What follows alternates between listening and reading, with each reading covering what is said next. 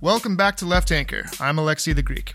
And I'm Ryan Cooper. So uh, today we've got a uh, very special guest, uh, Rich Yeselson, who uh, a former labor organizer, uh, writer, scholar of labor history and other things. Um, anything I'm missing there, Rich? I just uh, I gotta correct you because actually the the real organizers get annoyed. I wasn't a labor organizer. I was what they call a uh, strategic campaigner, doing you know corporate campaigns. I actually sort of discussed that a bit in the first part of my recent uh, Nation Review essay. But uh, you know, there's there's some overlap, but not quite the same thing. Yeah. Um, so you know, for for us uh, union rubes, new newbies who aren't familiar with the lingo, sort of la- labor organizing adjacent uh, related program activities, you Yeah. might say. Sure. Um, and yeah, so I thought, you know, I got a few questions here. Where we uh, we could maybe start the discussion with this uh, article in the Nation, which um, all uh, we'll link in the description. But it's a review of Eric Loomis's new book. Um, oh, I didn't write down what's the, what's the name of it, Rich? A History of America in 10 Strikes. That's it. That's it. Yeah, yeah. So you got this great review of his book, which talks about you know the sort of the the the history of the labor movement. Um, but one thing it starts with is this very wild story of your own uh, this this one uh, instance of trying to beat this this just terrible boss of um, from one of the the the aluminum baron Marc Rich, right? Right. Right. Um, yeah. So so later pardoned by Bill Clinton. Funnily enough, Right. Uh, So- outrageously. If you could tell, just maybe tell sort of the highlights of that story. You know, there's like attempted murder. There's this financial shenanigans, James Bond stuff. Yeah, it was pretty. It was actually pretty incredible. Um, but it also speaks to a particular moment in um the trajectory of a of the American labor movement too. I mean, the gist of it is, as I was as I was saying before,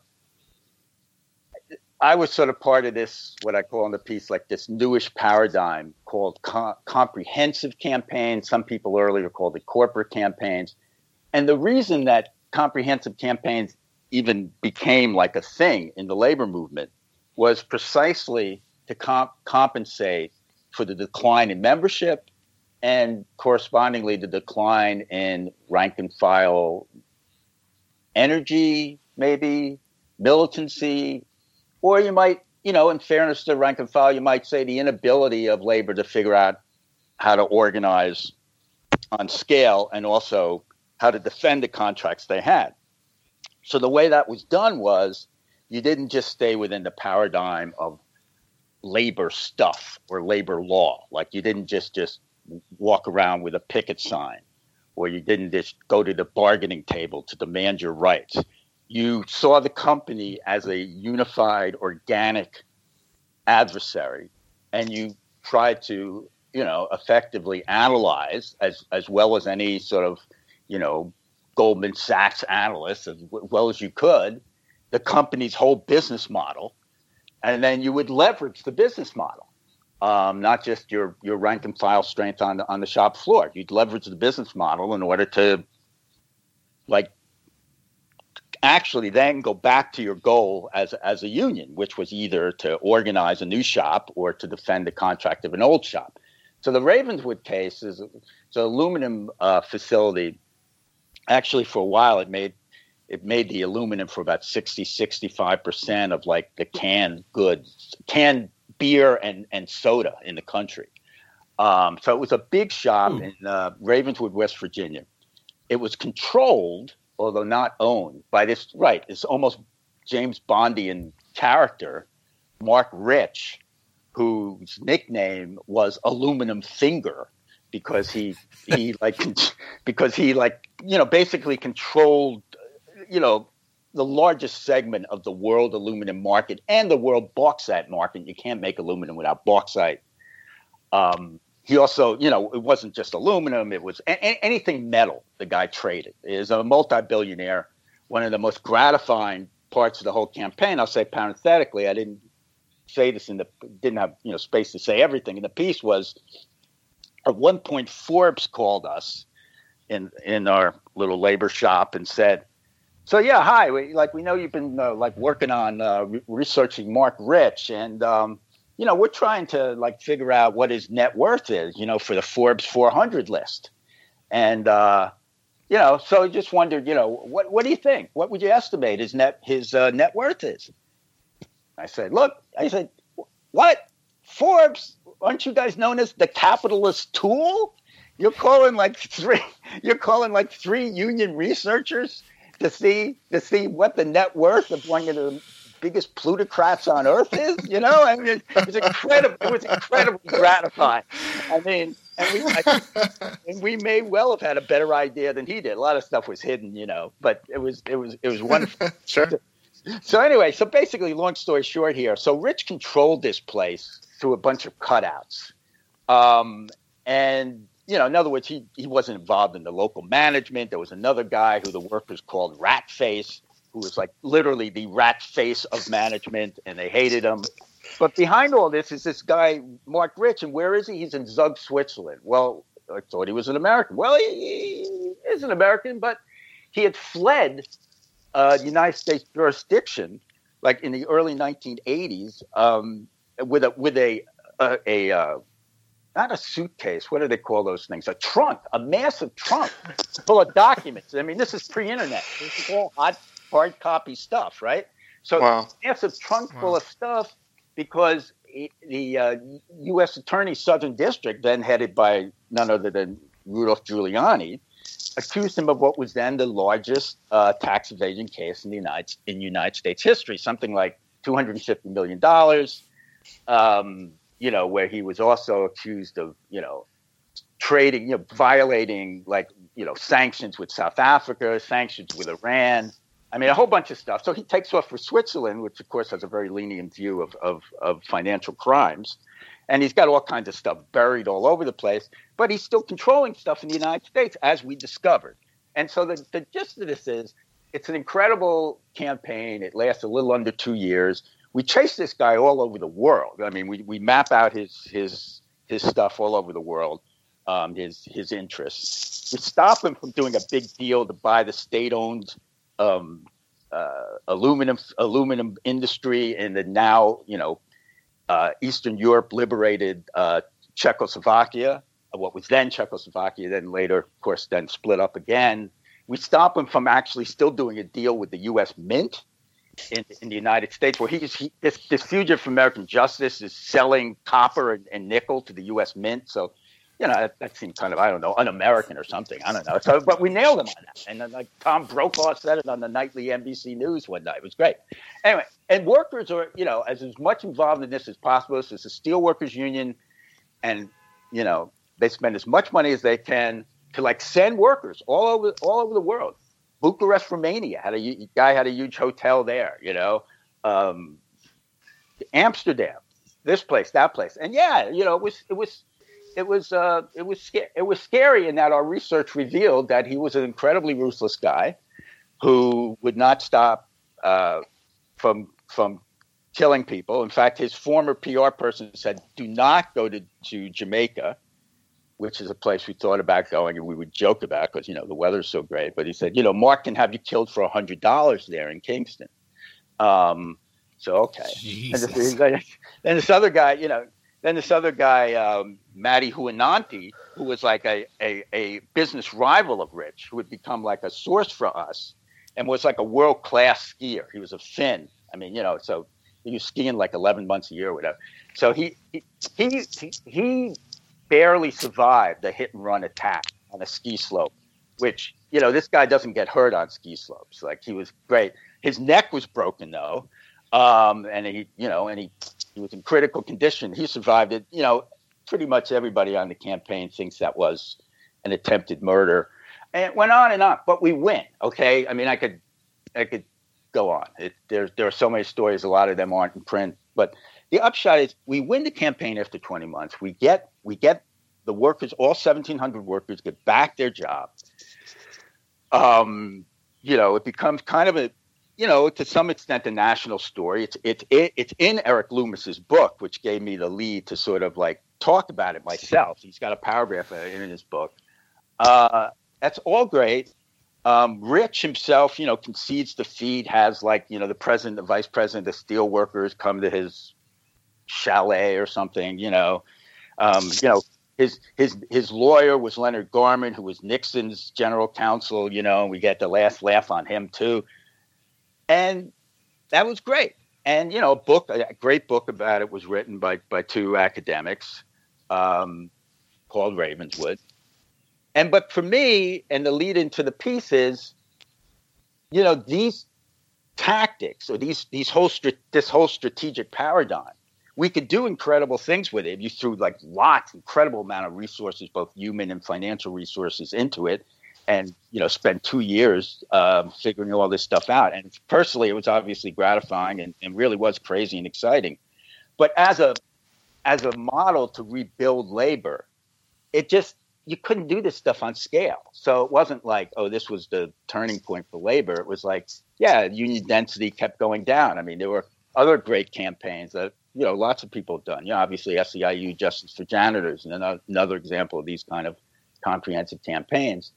Um, but the numbers keep going down, and somehow there's nothing yet that can replace just the sheer mass mobilization of workers withdrawing their labor when they when they have a mind to, as opposed to this incredibly you know ingenious stuff that we were doing to sort of compensate for that. Right. Yeah, that makes good sense. Um, you know, there's so many good things in, in the, the review that you wrote, Rich. Uh, it seems to me that, that one of one of the themes is uh, the difficulties that arise in growing the labor movement or just in, in lefty politics generally have to do with uh, the extent to which there needs to be unity, uh, and that's very difficult to do. So you need, as as Eric Loomis argues, uh, the state to have people that are willing to work with labor and to help. Uh, unions aren't strong enough without people and government to, to work with them and, and that are on their side. Um, and that conflicts with other problems because within the, the, the, left and electorally within the Democratic Party, right, you have uh, other conflicts that you know you touched on about race and intersectionality. Uh, so there has to be unity, and yet there are all these conflicts that threaten that unity. So so. Uh, what what are some thoughts you have about the future of um, unions and the future of the left generally in trying to have a united front in power that's effective uh, amidst all this kind of uh, internecine struggle?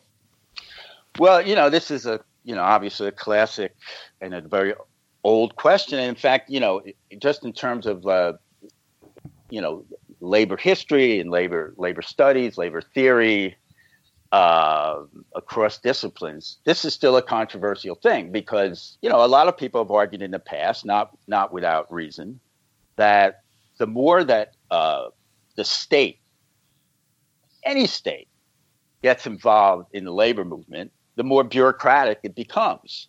Um, the less likely it is to respond to uh, the energy of the rank and file. I mean, this is a you know a classic criticism of the kind of new left scholars um, that that emerged after the 60s, new left labor people, you know, Mike Davis, Kim Moody, people like that. Um, and there's something to it. Um, the trouble is, especially, although not only, I would say, in the United States, among the advanced, so called advanced democratic or advanced capitalist countries, is that like if you just leave it to like an arm wrestle between labor and capital, like the way uh, the general counsel of the AFL-CIO, and then subsequently Secretary of Labor, and then subsequently Supreme Court Justice Arthur Goldberg wished in the 1950s when labor was at its strongest. Like labor usually loses, just because like in the actually existing history as it plays out, the corporations are stronger and then they get a, a, a thumb get put on the scale on their behalf um, by by the state too. So labor has to somehow, whether it's in some countries, whether it's through an explicit labor party or a social democratic party, whether it's through a rejuvenated democratic party in, in this country, uh, allowing for like the various kinds of dynamics of race, class, and gender. Labor has to have the state at least say, you know, you are, and this is you know we're a long way from uh, socialism here, or so, some way, but you are at least as a as a foundational axiom, you are a quotidian, love that word, part of liberal democratic capitalism. Like unions are as much part of what we do here in the United States, for example, as corporations are, or universities are, or podcasts are, and, and, and we're so that you know small small capital, uh, petty bourgeois capital, um, and so you know we're going to validate that, and so of it, it appeared to some people at the time that around the time of the National Labor Relations Act and then into World War II, which was its own set of unique circumstances, that labor had established that. Okay, unions are just part of the mix. It's like Dwight Eisenhower, Dwight Eisenhower, not, you know, a Republican, spoke before the AFL convention, before the AFL and CIO was merged in 1952 when he was running for president, subsequently won, and said, you know, any, you know, I'm paraphrasing now because I can't remember the exact quote, but the, but it was a very strong quote. It basically said any anybody who thinks that unions just aren't part of the mix now and going forward is just some you know reactionary throwback. I mean, we're not we're not even talking about that anymore. It should just yeah, you you you have your your weighted existence here in the in our political culture and in our political economy. And so so Loomis um, in his in his fine book kind of you know pounds that point like you know to get back to like the argument in the book itself or the way, way the argument is structured like the 10 strikes. So you know you have a chapter basically based around labor actions and then he builds out from there to like the, really it becomes the political economy of the entire country and the building of capitalist democracy in the united states. And at the end of it, almost every chapter um, Loomis will will sort of get to a point where he'll say, yeah, and this this strike, this labor action, or this set of labor actions, because he sort of, di- you know, he sort of digresses into many more strikes than just ten, which is to the book's advantage. Um, they either succeeded or failed because the state stepped in, either to, to help labor, as you know, TR did, the in the coal strike in the early 1900s, which was really the first president to really explicitly kind of say, okay, let's fix this, guys, and you're not going to crush the union. Big deal.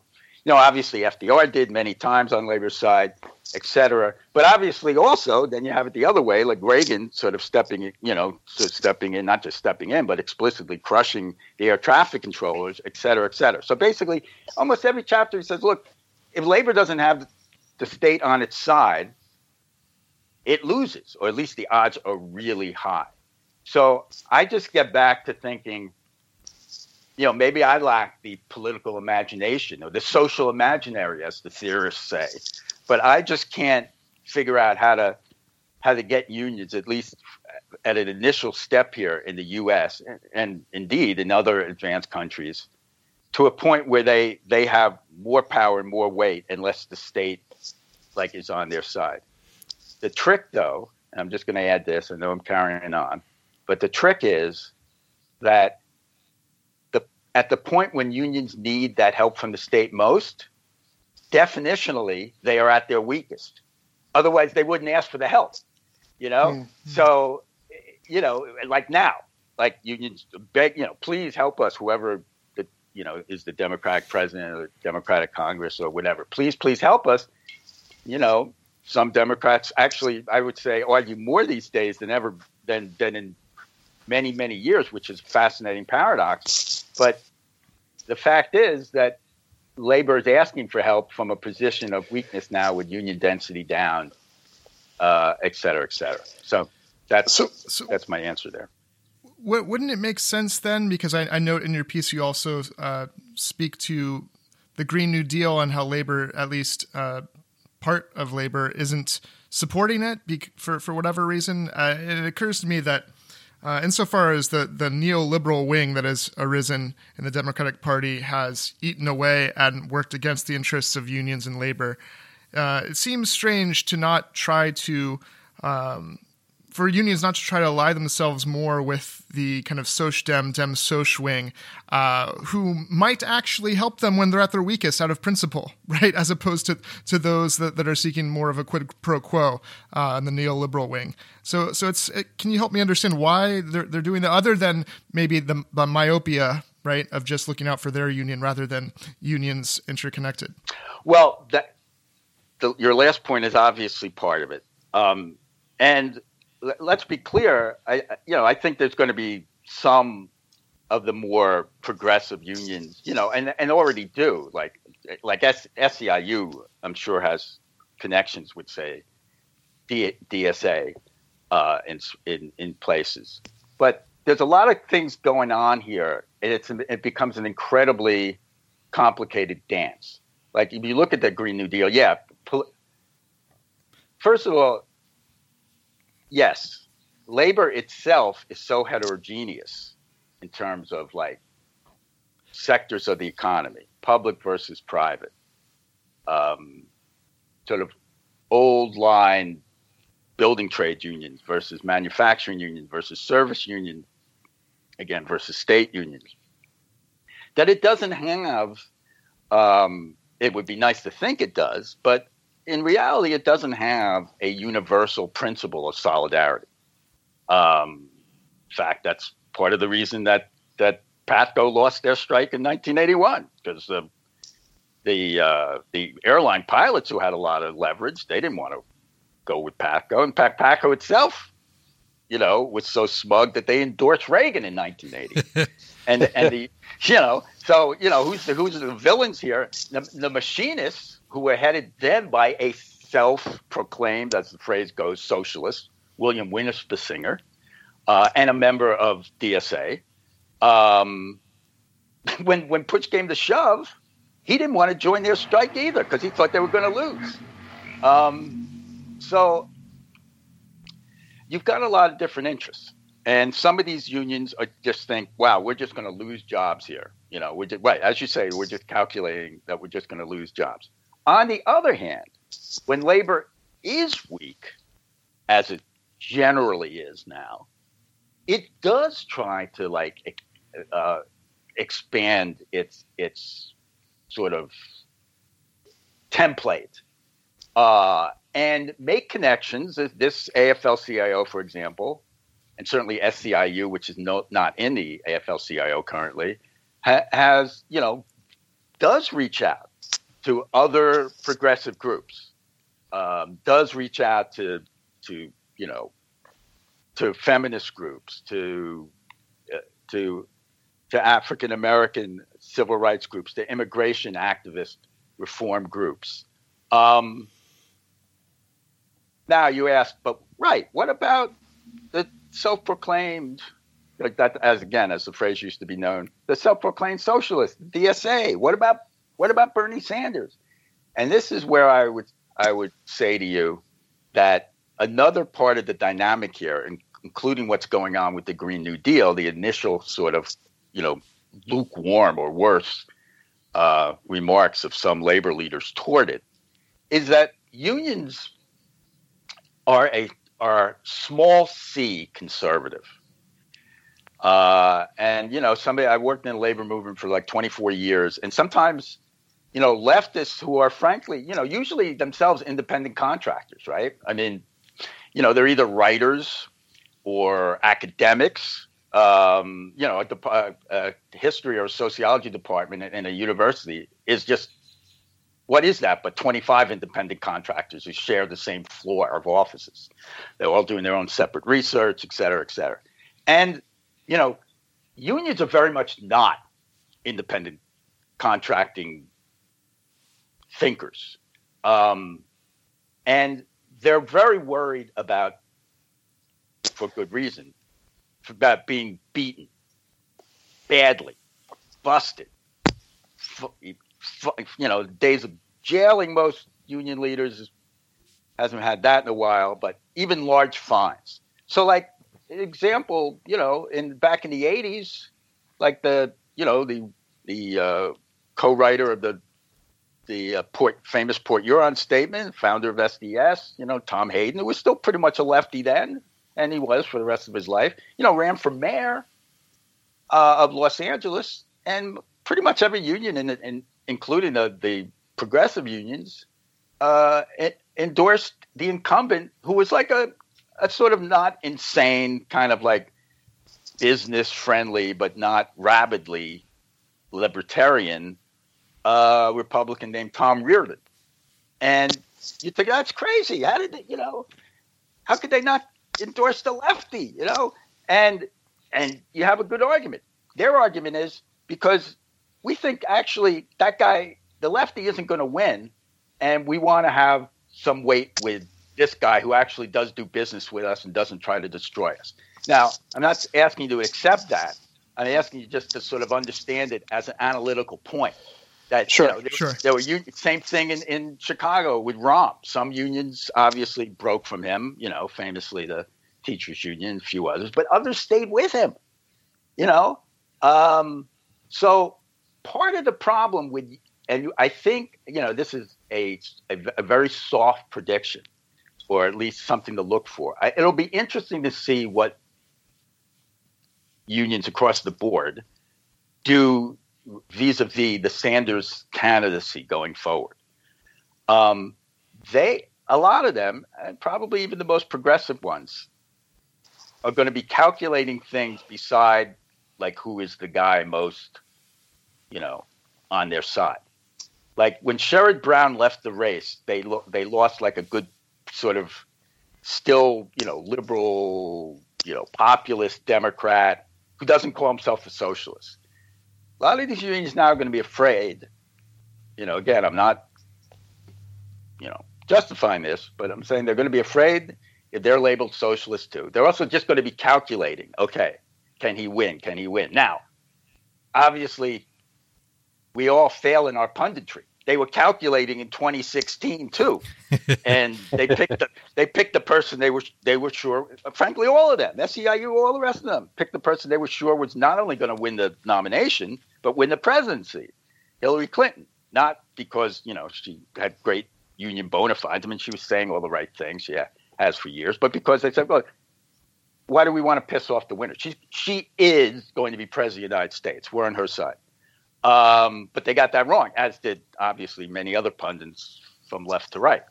Um, so the punditry might be wrong. The anxiety about being linked to a socialist might be craven or whatever you want to say. But these these are real considerations, and I'm not saying I don't know what's going to happen, you know, but it's going to be interesting to see because of that small C dynamic, uh, and to some extent even a larger C dynamic in the American in the American labor movement. Um, you know, since post-war period. So. Well, yeah. this may be this. Uh, one more question on on union organizing. So, uh, yeah, I think you described well this this this situation and how you know. I, I would characterize it as as tactical caution that is sort of uh, uh, shaded into timidity. You know, it's like it's like you're just being nipped away another percent here, another percent here, and you've gone from thirty five percent union density to seven percent, and you're still just going. It, well, what if we lose? And you're like, it's like, come on, dude, get some chips and just push them onto something because there's going to be not a single person left in the whole private, yes, private sector, as you say. Uh, what about the the you know there's there's those periods in history like it's like uh, 1930s under um, uh, what's his name? Big Bill Haywood or whatever when there were just sudden ex- explosions of union organizing and like whole whole sectors of the economy being organized in a matter of uh, of of you know months or years. And like what what what type of situation is that? What uh what are those those people thinking at that time well that's you know that's that's a great question obviously um and you know it, another point to make about union growth is when you look at, and this is not just in the United States, but again, in the advanced countries, uh, there's a correlation here. When you look at the way unions grow, in in modern history, and will date modern history since around you know 1880 or so, 1890. Um, they grow in big ch- in the United States and pretty much elsewhere. They grow in big chunks, or they don't grow at all. Yeah. Um, they Yeah. either decline or stay flat. So, what is going on with the big chunks? With the big chunks, um, means they either grow during a a massive economic dislocation, like the Great Depression, the 1930s, or they grow under the controlled economy uh, and the statist again the state the, the, the importance of the state the statist imperative for full production of a war and a big war not just you know Yeah. obviously Full mobilization. Yeah right i'm not talking about regional wars i'm talking about world war ii and also world war one for that matter There- where labor came out of that incredibly strongly There's a great. Uh, I was I was just reading this Politico reprint of an article from 1944 when FDR sent the troops into Montgomery Ward to pull the CEO out because he he- he wouldn't accept the NLRB negotiated settlement with the union, and it was like they literally carried him out like he was a baby. It's like They literally did, and he he was a you know he was a particular. I wouldn't say yeah he was extreme both in his affect and like just not wanting to make the deal at all. I mean the deal you know going back to like you know that they that FDR cut with you know with labor uh, and and and and corporate America writ large just you know shortly after Pearl Harbor was really oh a, basically a good deal for both sides, but both sides broke through and pushed at it and chafed at it. I mean, basically, the deal was to the companies hey, you're going to get 24 7 production because we need every goddamn thing you make. You know, we need the bullets, the bombs, the uniforms, we need food, you know, we, we need shoes, you know, we need a centralized pretty much planned economy with everybody working, which is why on VE Day or uh, VJ Day, correct me, on you know the measured unemployment rate was 1.2 percent. uh, you know I, I would not you know I would say that's just you know like they were out there that one percent, but you know that's just pretty damn close to full to uh, full employment. Um, so it was a good deal for the companies because 24 7 you know high you know ratcheting up productivity made them a hell of a lot of money. The deal for the unions was okay so you guys you, your guys work do that work 24 7 but anywhere you want to have a union your union's just going to be you know it's going to be certified. These companies are going to accept it because we can't buy, we can't deal with any strikes. You're going to get regular raises um, they're not, you know, you're going to work. You, you guys are going to work hard, but they're going to get regular raises. You, as as as labor institutions, are going to have constant growth, which is why you know, like four plus million more union members uh, came on board in a you know country of 120 million during during uh, World War II. Um, uh, maybe a little more. My, my figures are merging in my head these days, but so that was a good deal from both sides, but both sides pushed it. And sometimes the company said, "No, we hate unions. We don't want a union," like like Montgomery Ward, and then Roosevelt busted hard on them. And sometimes, like John L. Lewis, would go out in the coal mines and say, "No, actually, we're not making enough money." And that was when you know coal was represented 65 percent of America's energy needs, and he could pull out 400,000 people and you know turn off the lights. So both sides had their push. Um, what happened, you know, what happened in the 30s, you know, was was a, and again, you know, it's incredible to think because the 20s were terrible for unions, but you know, basically they were they were busted hard after World War One. They were red baited. Um, the you, membership declined to about you know 10 percent of the of the non-farm workforce uh, at the time of the depression. Um, but what happened was there were shoots and and uh, seeds of militancy that had sustained itself in the post World War One period. failure of 350,000 steel workers to organize a national steel union in 1919. Well, they lost, but that, but the sort of resonance, the historical memory of that militancy sustained itself. And once we got into the, the, the teeth of the depression, what what the John L. Lewis and some of the other founders of the CIO figured out was the AFL doesn't have this right. We can actually organize what's called wall to wall in manufacturing companies. We can organize, we can organize across uh, steel, across auto, across uh, electric companies, across rubber.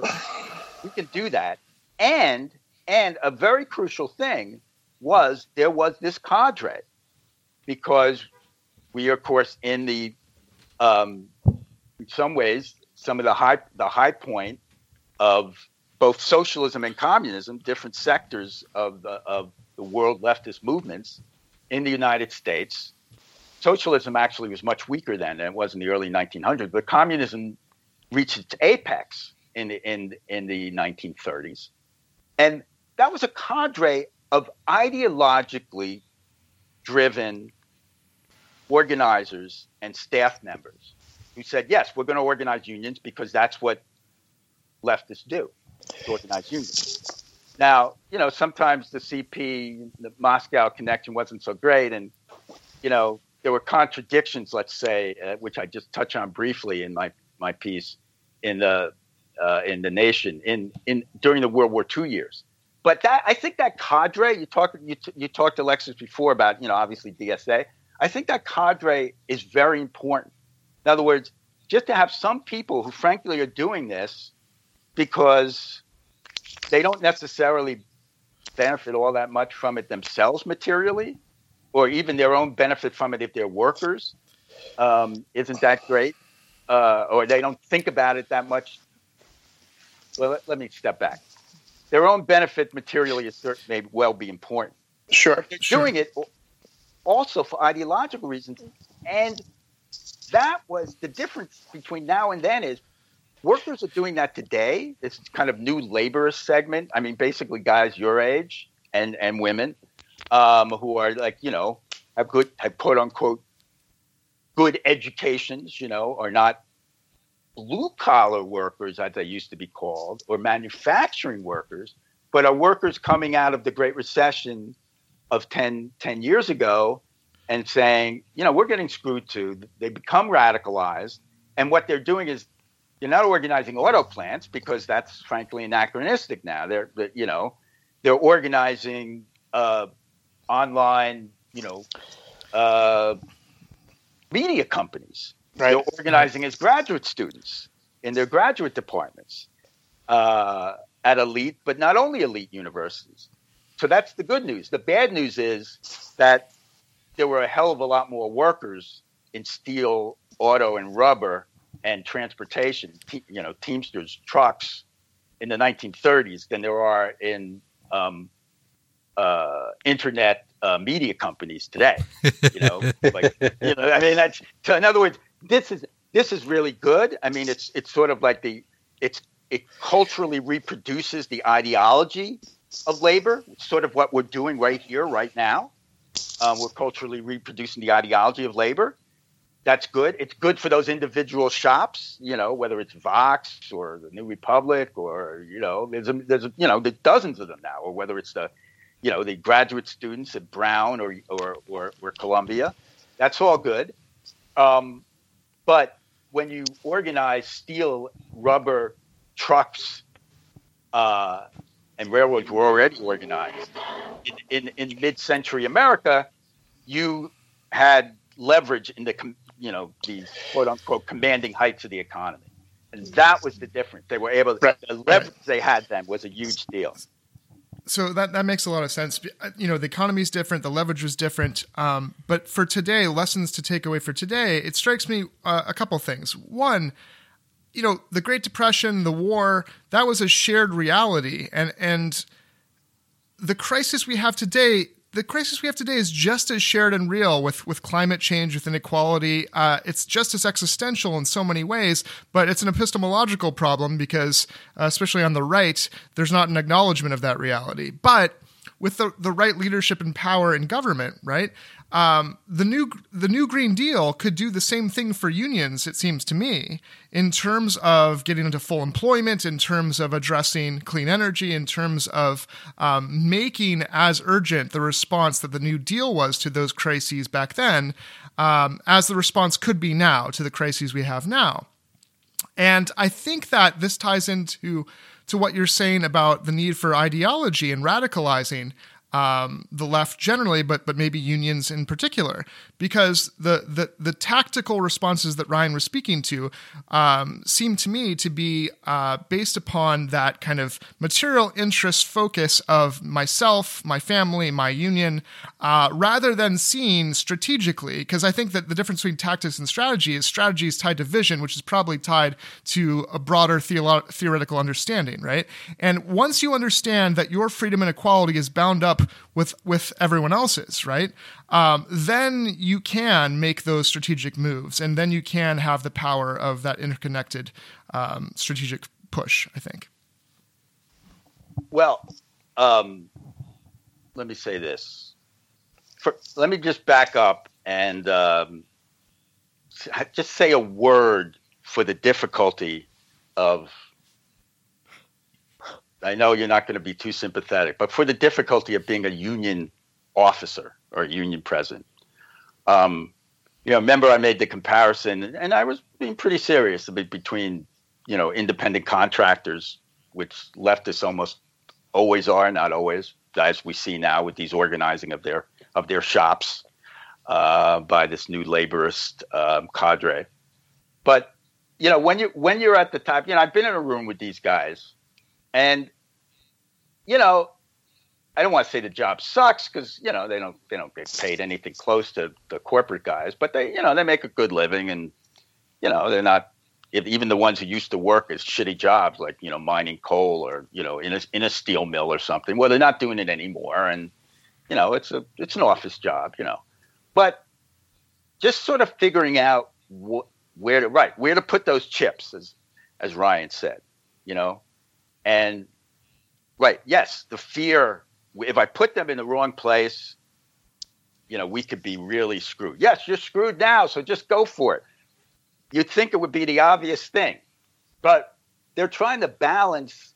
You know, not just they're trying to balance like being an you know an employer to lots of staff, and obviously an institution with you know hundreds of thousands and in some cases millions of members still millions of members.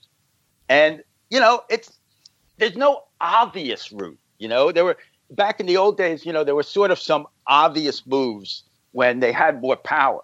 Now it seems like right, there's a good there are good guesses, there are good estimates. There were just hell, go for it, put in your chips.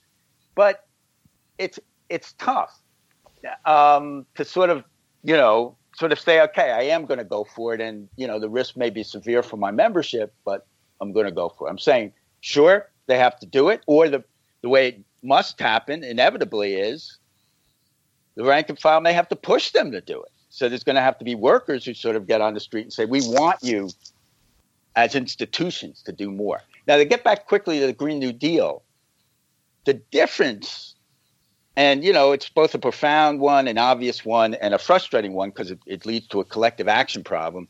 The difference between the Green New Deal and, say, the depression or even you know fighting fighting the war against against fascism is that the danger is being presaged. It's being anticipated by you know melting you know pole you know melting parts of the polar ice cap or or you know constant hurricanes and all that.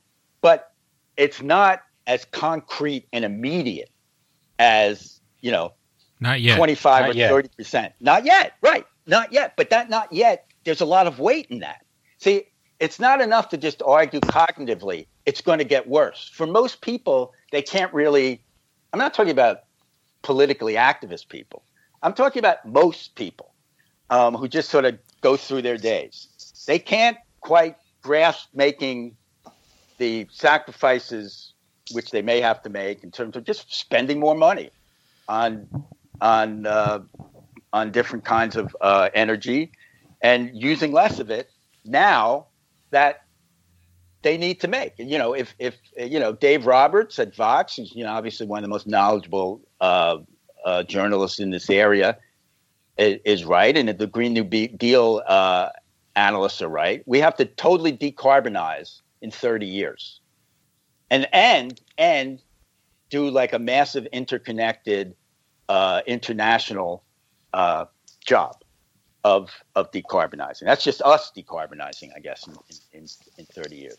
Now, I'm for that. I want that to happen. But I'm saying that's a harder sell than telling people they were getting hosed in 1933 when they were like, you know, sleeping on the street, in a, uh, you know, and and their clothes was in a box. That's that now, and, and of course the, the the grim irony and the paradox may be that by the time it's like, you know, oh my God, gee, that's that's Miami. It's huh, uh, that was Miami. It's under six feet of water. It might be, you know, then it might be too late. But but that's a hard sell. Well, that's it for the first part of our interview with uh, Rich Yeselson. Stay tuned for part two, which will be uh, coming up very shortly, uh, where we'll talk about varieties of um, left wing ideology. Uh, take care. Last but not least, we have a friendly reminder that we have a Patreon. You can support the show with $5 a month and get an extra episode every week. Uh, we really appreciate the support, and it helps us keep this going.